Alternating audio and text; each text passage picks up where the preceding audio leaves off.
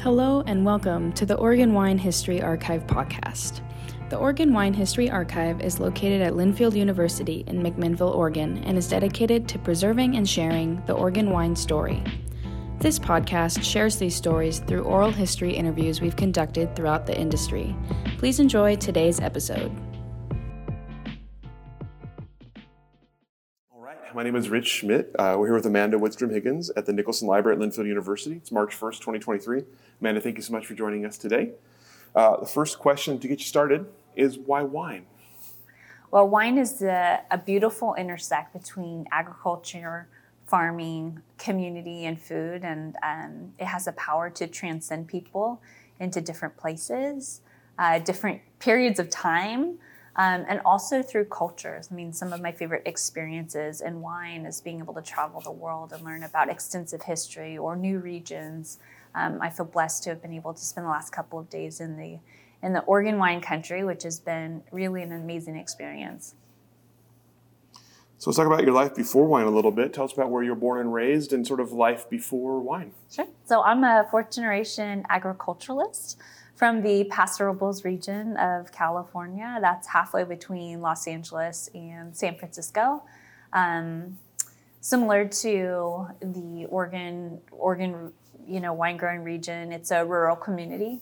Um, we, you know, the predominant farming and and and um, industries. There's really cattle and and and alfalfa, wheat, hay, walnuts.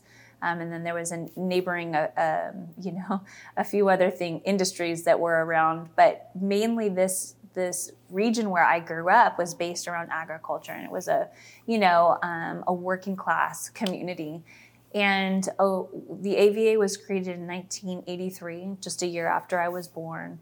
And what had transpired since I grew up was um, this this passion and research, and um, you know, this some of the greatest minds from the wine community have found Paso Robles as being a really special region for a number of reasons. Be aside from you know proximity to the ocean soil, topography, diurnal temperature swings. And so um, after graduating from college in the early 2000, mid 2000s, um, I knew that I wanted to dedicate my life to agriculture and telling the story of farmers and people in this industry and really creating a bridge between generations because and also communities because I think that um, growing up in agriculture is very special you know and being from a rural community you know there's a smaller and smaller amount of people in the united states that are from rural communities. You know there's the highest density in in the urban environments and so um, i realized that you know my friends who came from living in town or the city couldn't wait to ride horses they couldn't wait to you know play in the tree fort. They couldn't wait to be outside and riding ATVs and and and really being part of agriculture and whether that was picking picking eggs from chickens or eating fresh fruit from trees. And I just know that there's this love and passion for farming when people have the opportunity to be exposed to it. And so my draw to the wine industry is really bridging that gap and inviting people from other communities and other walks of life to be part of agriculture that we can all sit at the same table together and and we really are so much more alike as um, as humans as individuals as as Americans um, than sometimes I think we believe and so wine really brings all of us together and that's what I love. You mentioned going to school. Tell me about uh, college and what you what you studied, and then after school, kind of where you thought you were headed. So, like many young people, when you grow up in a certain industry or um, in agriculture, um, I thought I wanted to do something different. Um, but what I studied and what I've always had a huge love and passion for is people. Um, I was a social science major, which is um, sociology, geography, and anthropology. And the study of people has, I think, really set me apart in my professional career. My love and my love for people because um, bringing communities together and understanding that we are different, but we are very much the same has been really important. Um, so I grew up in agriculture, studied something else, Um, my actually my senior project was on uh, job satisfaction in the workplace, and and so cr- creating teams and getting the most out of the people that you work with um, was looking back almost 20 years later is something that I've always loved to do.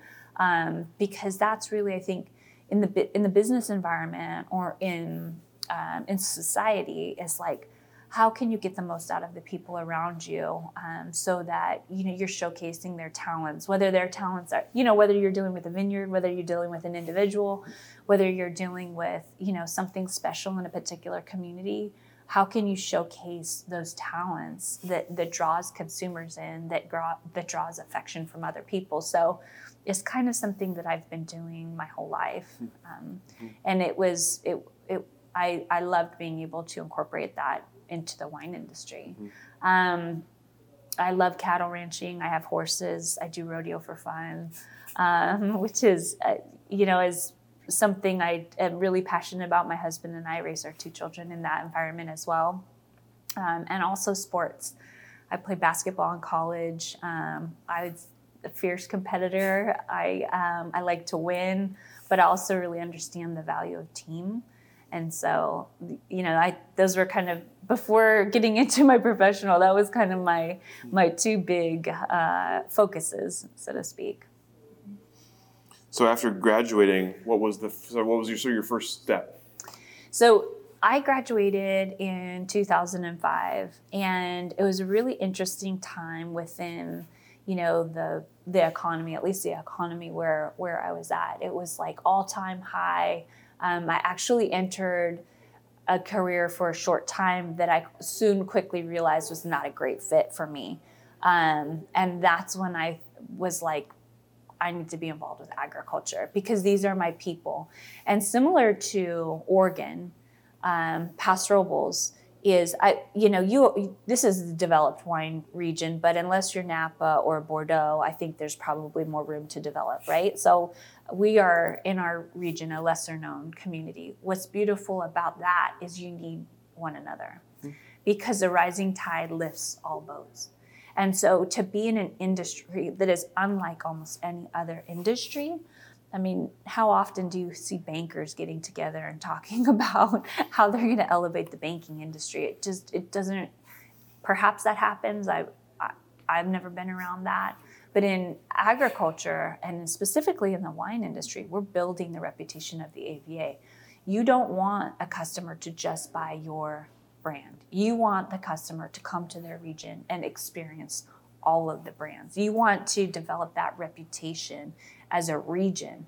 And so that collaboration and camaraderie is unique. And I just knew that that was something that I'm personally passionate about.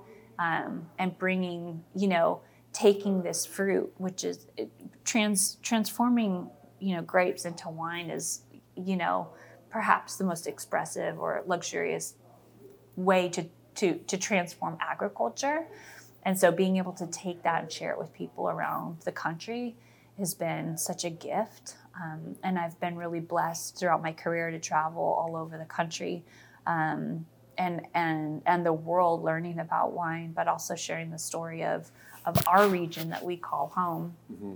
But the truth is, um, the wine industry is beautiful and there's something special about every place that you go. I was just fortunate enough to be able to travel um, to Dundee Hills and you know tour with Allen Holstein this morning and listening to his journey and the innovation and you know the renegade spirit of those people within our the Oregon wine community um, you know, not that long ago is really inspiring. And I think every region has a story that's similar to that um, in some way. And hey, we don't make Pinot Noir and Pinot Gris and Chardonnay where we're at. So there's something beautiful about every region that mm-hmm. we are not in competition with one another. We need to build the category of wine. So, as this is starting to kind of come into focus for you after school and you're starting to realize that ag, wine, this is what you need to do, uh, what were your kind of the first steps for you? What were you thinking about? How did you get yourself into a place where you could make a difference? Mm-hmm.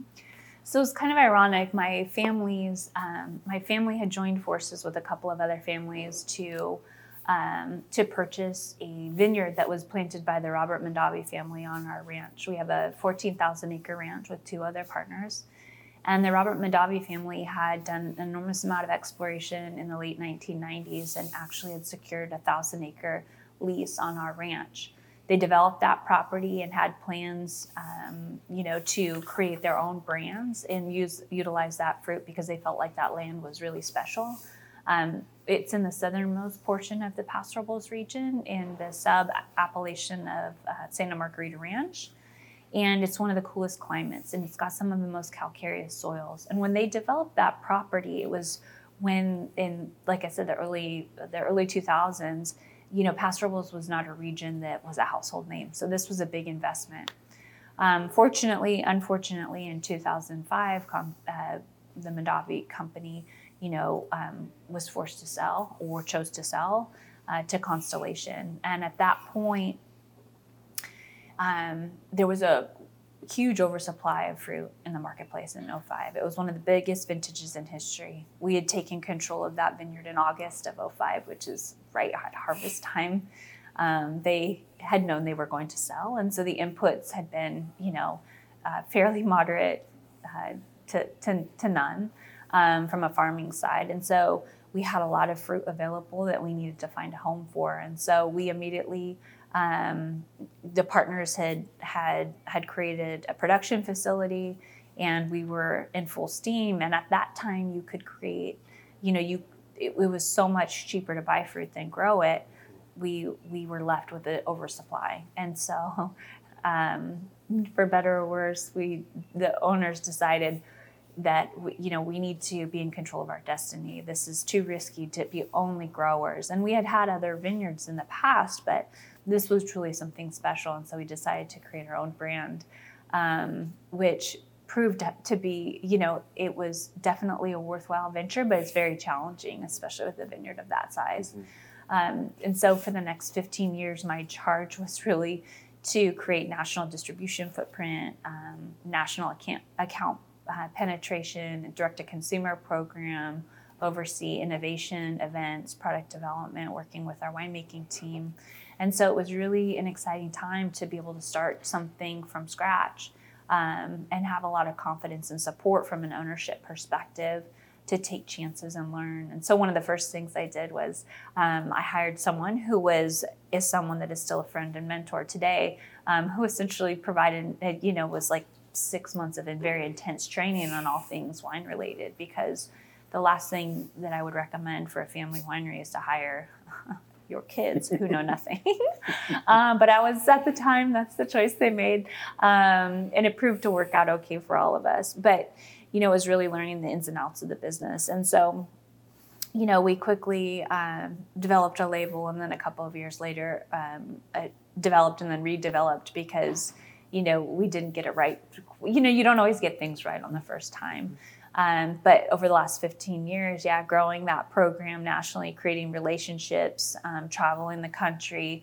Um, but I'm most proud of creating a very dynamic team that um, ultimately was able to serve um, in my absence when I when I made the decision to move in, in a different direction in 2023. So um, it's been one an incredible experience and one that I'm forever grateful for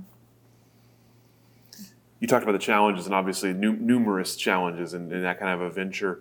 Uh, what did you find to be the either the biggest or the most surprising challenges, and what were some of the maybe novel to the wine industry solutions you had to come up with? Well, I think the biggest challenge for most new producers um, in a um, underrepresented AVA without history of winemaking. I mean, there's a number of, um, but you know, there's the the wine category is you know the number of SKUs and producers is probably arguably the most competitive category like of any products. I don't know of any product that has more SKUs than the wine industry. It's extremely competitive. Um, the three tiered sister, the three tiered system is also a, a, difficult network to manage. Um, you know, between creating relationships and managing inventory and then going out and developing your own market share, um, you know, understanding what the market wants. Um, being able to produce products within a price point that are going to have natural uh, momentum in the marketplace, but are still viable from a profitability standpoint. So there's a number of things that are important. I say they're challenges, but I, you know, I think they're opportunities to overcome.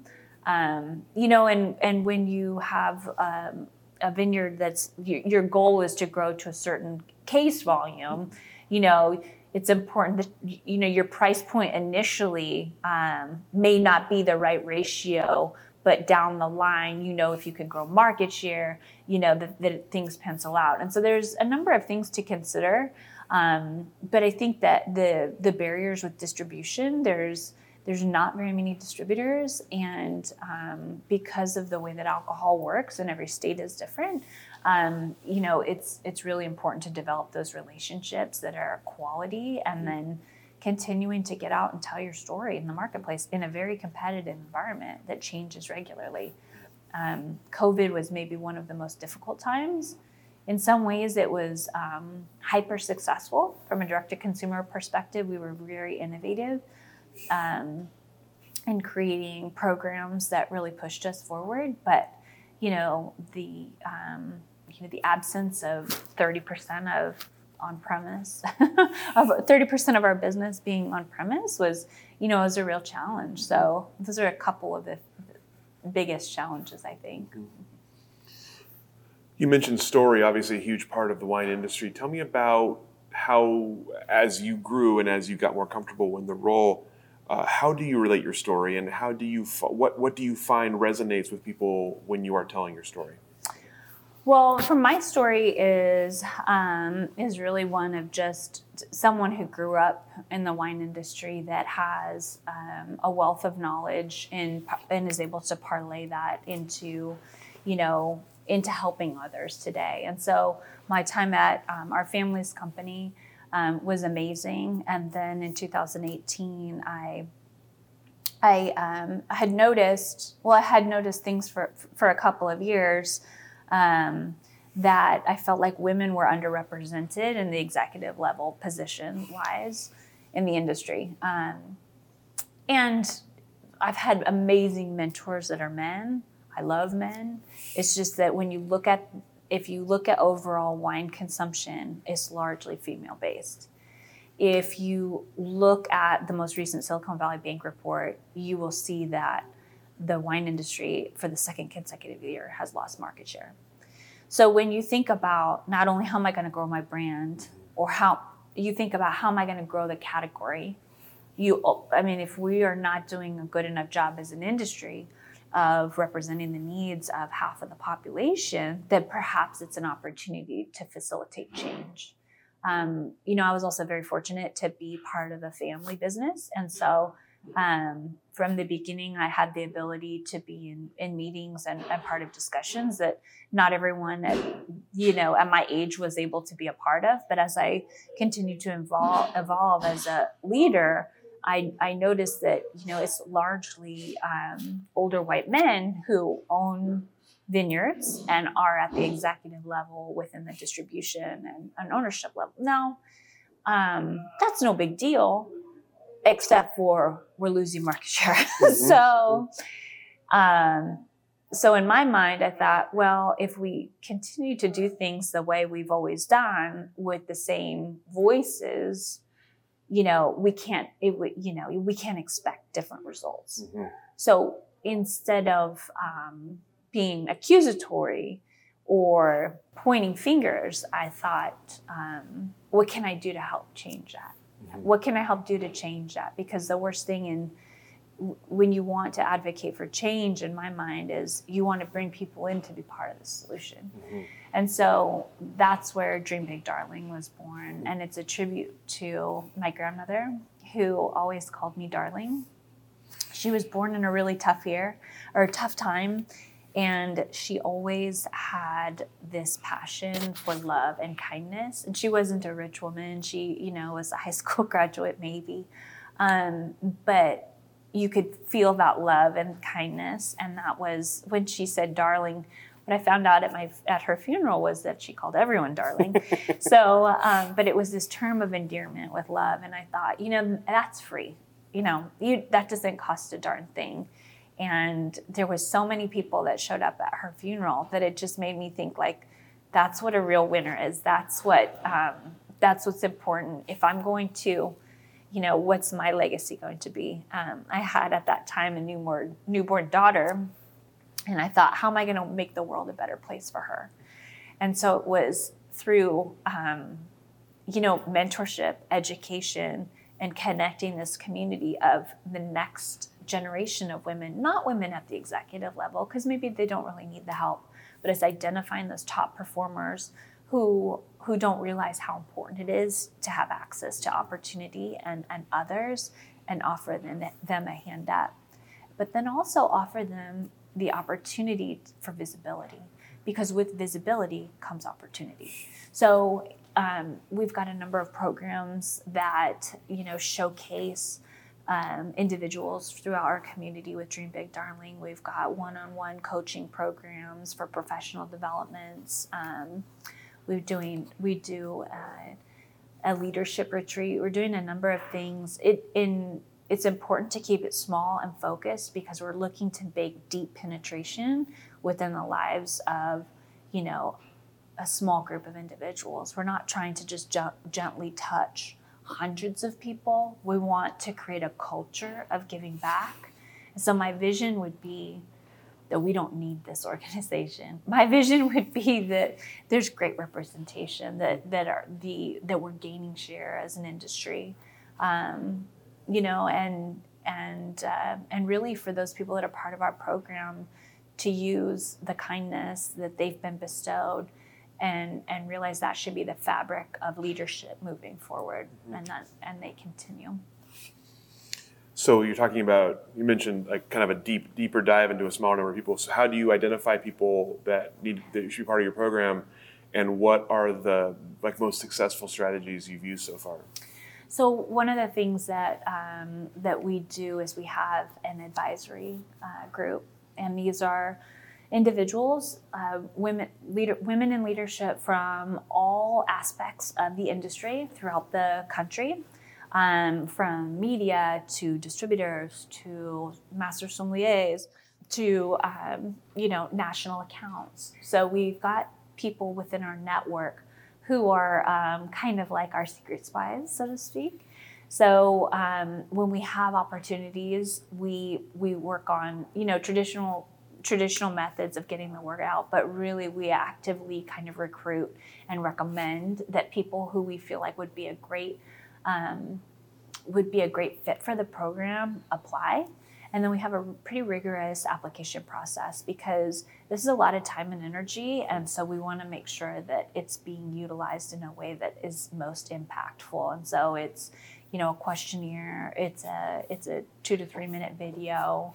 Um, talking about why they should be included in the program. Um, you know, there's there, there's a number of things that we look at to make sure that you know, we're really getting people who want to take it seriously.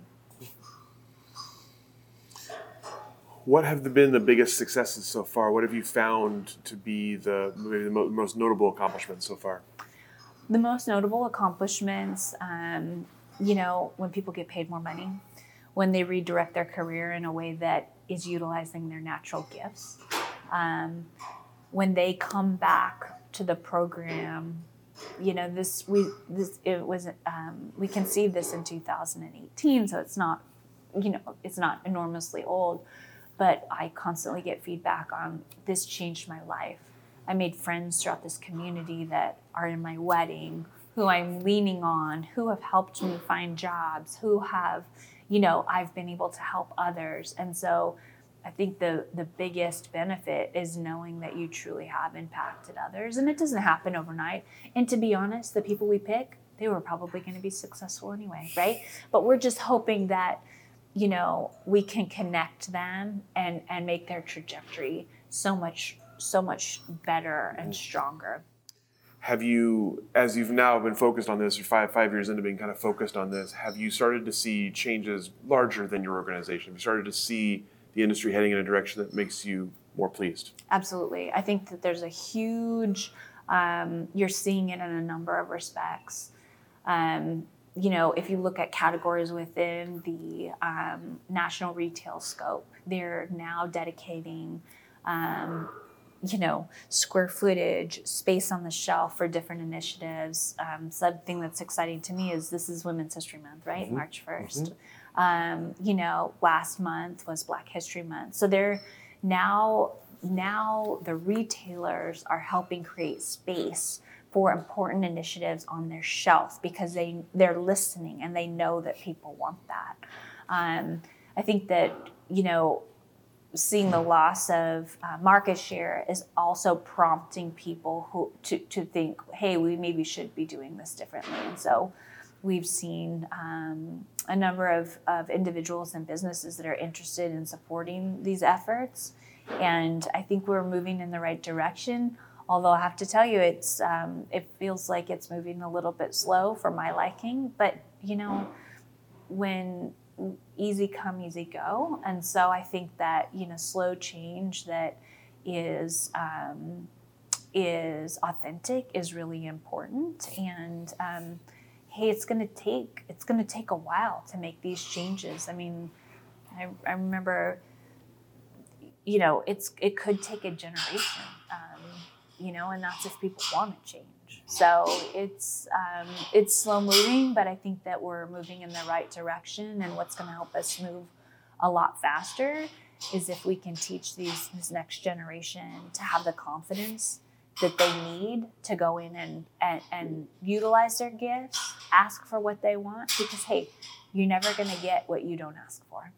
And so um, that's that's through confidence and um, and so I think we're on a really you know an exciting journey as mm-hmm. um, as an industry and um, even when things aren't perfect it's an opportunity to to improve so I'm happy to be part of I'm happy to be part of that process in a way that is proactive and not accusatory. mm-hmm. You talked earlier about sort of the, the travel aspect of, of being in the wine industry and of your work. Um, I'm curious, as you have seen more of the wine industry now, um, what are your, how do various places compare? Uh, obviously, California, where you're coming from, uh, Paso Robles, where you're coming from, most most familiar with, but how do other places compare? And do you feel like the industry, do you feel like it is an industry moving in a direction, or do you feel like it's a number of sort of smaller industries kind of all doing their own thing? Well, I think that um, it's a hard question to answer. Um, what I love about the wine industry is that it transcends like you know every region in the world. Um, that every region really truly has something special, whether you're Northern Rhone, um, whether you're in Cahors drinking Malbec, whether you're in Napa Valley drinking Cabernet Sauvignon, or in Oregon trying, you know, Pinot and and um, or Paso Robles drinking some crazy blend because they have a you know kind of a lack of history. so um, I think that the consumer is very interested and engaged, and I think that um, I'm surprised that we're losing market share because I, I believe the next generation is very um, cause focused and is interested in, in learning more about where their food comes from, the brands and people that they support with their dollars. Um, so I think that, but we have to continue to evolve. I mean, we're farmers, so like we're farming, you know. And one of the things that um, the reasons I started my company, Full Cup Solutions, is because I love farmers, and I knew that working for a single producer, I wasn't going to be able to help the whole industry move mm-hmm. forward.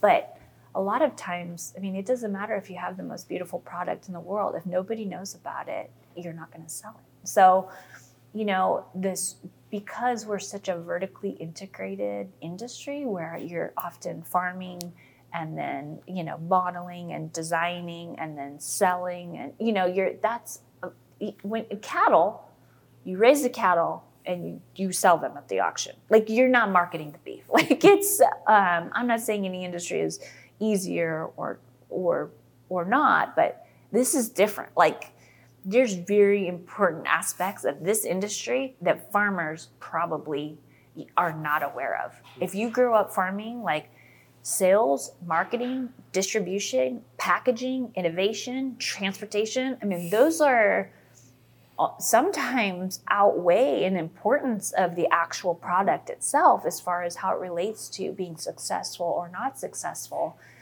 Um, and I kept seeing these farmers that I love that were so passionate about what they were doing, don't realize that when they create their bottle of wine, they think their work is somehow close to done. And in their mind, they're right. But what I've realized is the moment that you're that the customer interacts with your product is when the journey begins. so that is revolutionary to a lot of people who come from the agricultural side, but the ability to tell story visually through different channels, through digital, um, you know, making sure that your label matches your message, you know, all of these things are very thoughtful, and those who do it well are much more successful.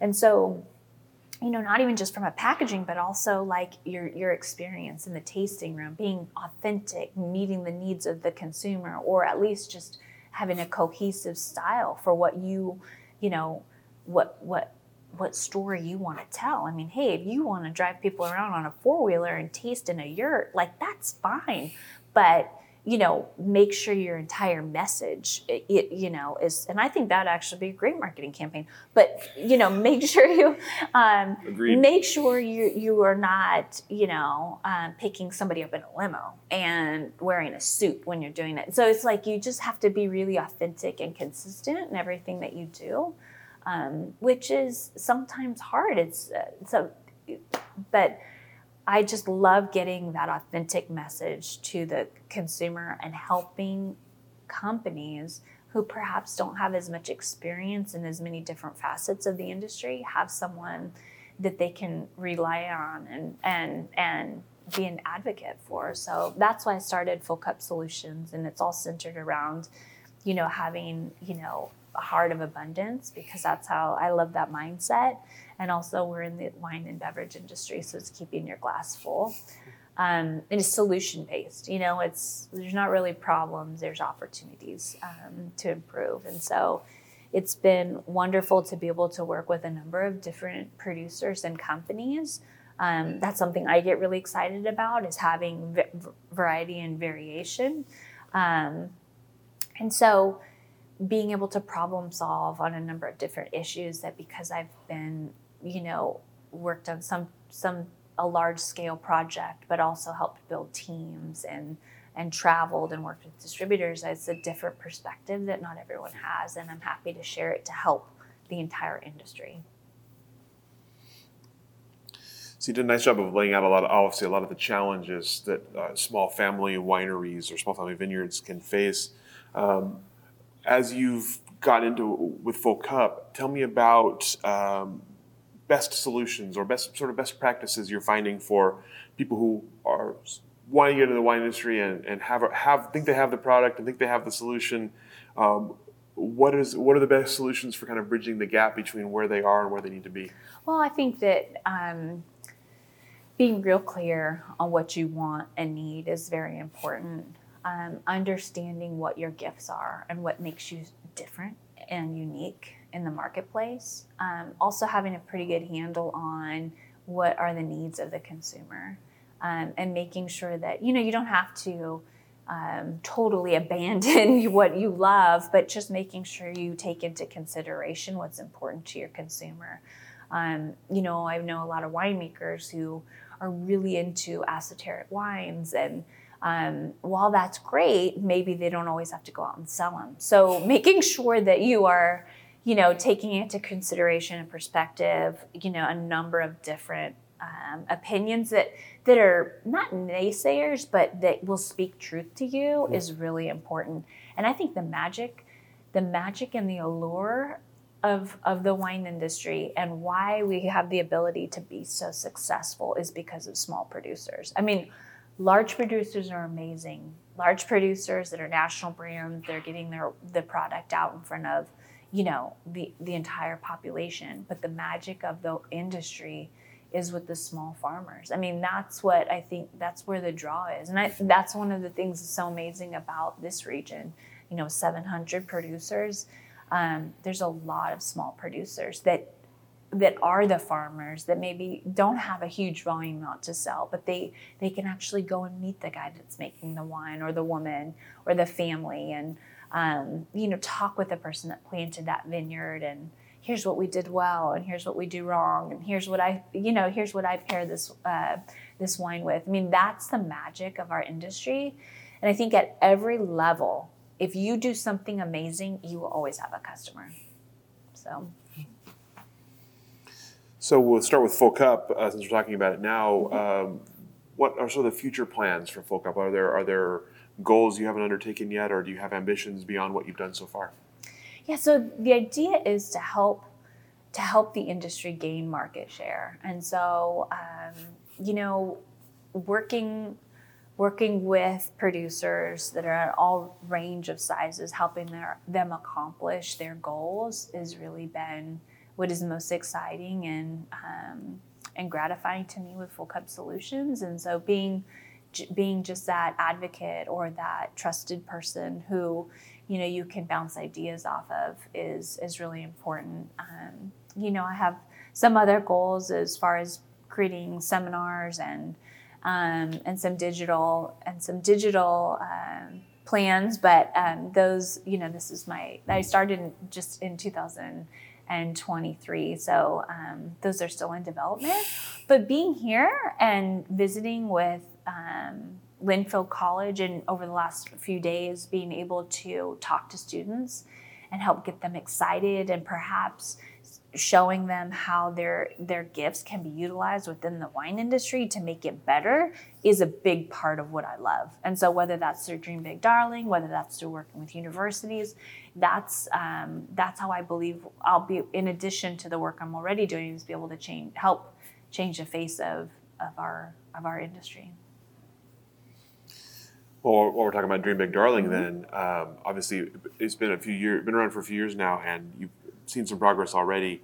Um, same kind of question: future goals or benchmarks you're looking for on, on that side of things. Yeah, I think the, the, the more of the same, more of the same, um, more really helping individuals um, make a mark in the industry, you know, and just continuing to to grow, mm-hmm. um, to grow our network, um, to grow that community. So with both those organizations, obviously you have a, two very unique perspectives on the industry for yourself. Um, what kind of advice or words of wisdom would you share with people who are entering the wine industry based on what you've learned from those positions?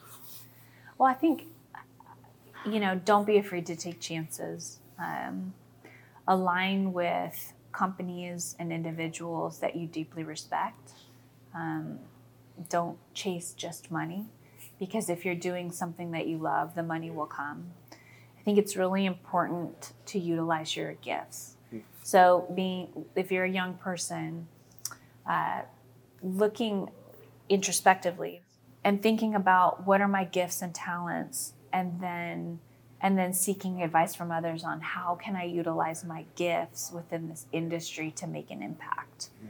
Um, that was actually part of the curriculum that we just taught at the at the class before we came here because I, I think that sometimes when you have a gift, you don't even realize it's your gift um, because it comes so easily to you. But if you can figure out how to utilize that strength to leverage your career, um, you'll be a lot happier and, and you're going to make a lot more impact. You brought up an interesting point earlier, talking about the loss of market share and sort of the changing changing consumer in, in wine. So, as you're looking from your pers- from your perspective, um, what are the, the sort of the new consumers of wine? How have they changed, and how does the industry need to adjust itself to meet what they are looking for in from wine? Well, that's a big question. Um, you know, we certainly need to um, be more inclusive. And I think that's something that we've heard a lot about in recent years. Um, you know, wine historically has been um, almost an elite beverage uh, within the you know, the American community. I think in other regions in, Europe, it's it's not not quite so elite. Um, it's more a part of everyday life, and I think that you know, making wine a part of everyday life and and really getting people to sit down at the dinner table and share wine, share community, and share stories is a way that we can make the world a better place. Um, but I also think that creating experiences that are unique to the typical tasting room, sit down, high end experience is something that the next generation is very much looking for. Um, and almost get your hands dirty or behind the scenes um, look is, you know, if you're not thinking of, you know, vineyard tours, e-bikes, um, you know, letting people come in and visit the cellar during harvest when things aren't just beautifully manicured. um, you might be missing an opportunity to engage a, a, generation that is very interested in actually learning um, because they're they're wanting to align with with with products and people, and so um, I also think you have to be very authentic. Um, there this generation in particular has been sold to their entire life. You know, they've had technology, they've had social media, they can spot a fraud like really quickly. So, um, you know, you, I think that that's actually wonderful, um, and it gives an edge to small producers who maybe don't have a huge budget but are extremely authentic well you can show up like just as you are and win a lot you know win a lot of customers um, if you know how to engage them you know, in a way that that moves the needle. So I think we have to do things differently. Is bottom line. Um, that's why I'm here. That's why I advocate for my friends and colleagues in the industry to spend time with the next generation, to invite them to listen to what they want, because that's how we should be shaping our goals as well. Earlier, you brought up obviously the, the pandemic landing right in the middle of all of the work you're doing. Um, how have you seen it affect your work and, and, the kind of the wine industry more in, in, general? And as we sort of move out of it now, um, what lessons have we learned? Well, I don't know if we have enough time to get into um, You know, the, I honestly think the pandemic was a blessing um, for our industry um, in some ways, not in all ways, but in some ways. Um, I remember watching, you know, Wine Spectator live, and they had producers from all over the world um, on social media and winemakers that you would never, uh, that I would never have an opportunity to hear speak, were all of a sudden now visible, you know, digitally. And so I think that that was really, really important. Um, and the the industry is pretty far behind from a technological perspective, and so a lot of people had to get a lot better at direct to consumer, at e-commerce, which has historically been a small segment of the overall revenue for most producers. So I think it you know is really kind of a shot in the arm as far as like you you better get in this or go home because um, we don't have time to sit around and wait. It's a make it happen situation. So it pushed a lot of people forward. From a travel and national distribution perspective, I think people got a whole lot smarter with their time. You know, normally you would drive or fly to an annual meeting and for market work, and now we're having to figure out ways to do it better, smarter, faster, more efficiently virtually being more engaging with presentations, sending samples with collateral kits. And so I think that that actually create, made us far more innovative as an industry, um, although it didn't feel very good at the time. um, but I think from, from that, there, you know, some challenges like anything occurred with, um, you know, working remotely and the balance, uh, you know, work-life balance that, that we saw a huge, res, you know, a huge amount of resignation in that period, and people really just took stock to evaluate, um, gosh, what is the most important thing in my life? And um, you know, I think it was an opportunity for us to realize that you know we need to be in balance and make sure that it's a healthy environment for our employees um, from from that perspective. And and I think that the next generation, if we're if we're planning on retaining and recruiting top talent, that's something that they're looking for is making sure that they aren't just going to work themselves to death um, and not have time for their family. Like you know, like I saw some of you know my parents and, and people in their generation do, and um, they're smarter in that way, which I'm grateful for. But it's a it is an adjustment. So. Mm-hmm. So I know that obviously Oregon is not your area of focus or expertise. So take this question however you want, but I'm curious about your perspective of the Oregon wine industry, having seen it from the outside, having now been in it for a little bit. Um, what do you what have you seen from Oregon, and, and what are your kind of thoughts on where it is as a wine industry right now? Well, I think it's an incredible industry. Um, it's focused on varietals that that w- where I'm at in California, there's not much of. Um, so it's really exciting to learn about the history of the region and the development and sometimes the redevelopment due to phylloxera. Um, you know, when I was touring with um, with Allen Holstein earlier and talking, you know, trial and error. It's it's similar to many other regions. You know, it's a um, it's a land of, of innovation. It's a they have a community spirit here, which you don't find in all regions. There is really that sense of collaboration.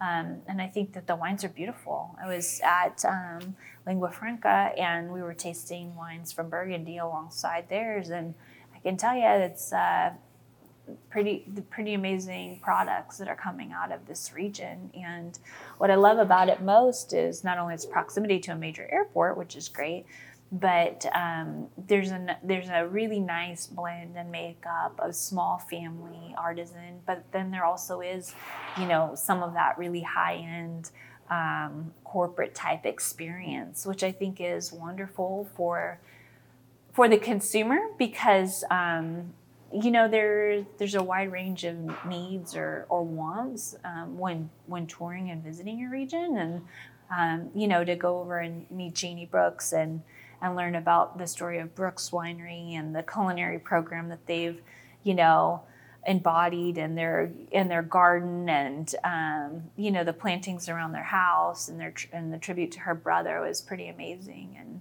um, the last time I was here, I did the hike between um, and, and Bethel Heights, which is really amazing. And I, it was like, oh, we got to go through this gate and this gate to get to the other. And I was like, so you, you can just tell that people really love one another here. And um, there's so much magic of that in that because, you know, if you watch the news, it doesn't make you think that that type of community exists. So it's so refreshing um, to see it in other places aside from our hometown. So, what's been the most gratifying part of your work so far? Gosh, the most gratifying part, I mean, the, the reason I started Full Cup Solutions and stepped away from a very successful career with our family business is because I love watching other people succeed. I want to make a difference in the agricultural community. And so being able to watch others shine is like the greatest joy. Um, and to find their passion and utilize it, whether that's grape growing or or perhaps some other you know what some other skill or superpower as I like to call it, um, you know that really that's what supercharges me. so that's my greatest gift, and then also to be able to um, create that fabric of giving back um, I think it's really important and, and creating opportunities for for others like me and for women in the industry um, to know that there's a place for them here and that they they will have the ability to thrive and grow. And the last question is, what's next for you personally? Hmm.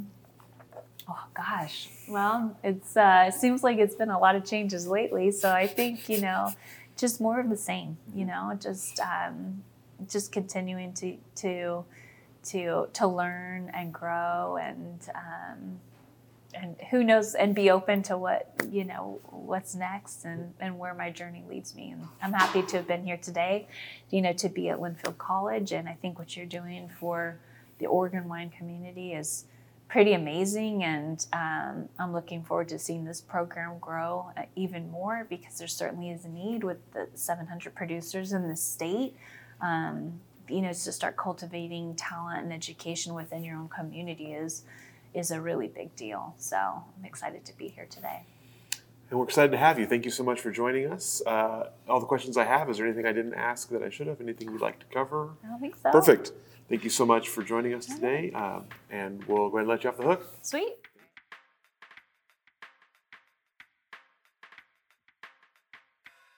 Thank you for joining us for this edition of the Oregon Wine History Archive podcast. And thank you to all our supporters, partners, donors, and interviewees who have helped make our project a success. Be sure to check out our website at OregonWineHistoryArchive.org for more interviews, photographs, wine labels, and more. And stay tuned for more interviews as we tell the story of Oregon wine. The Oregon Wine History Archive podcast is brought to you from the Oregon Wine History Archive at Linfield University, with a very special thank you to all the Linfield Archive students who have contributed to these oral history interviews over the years.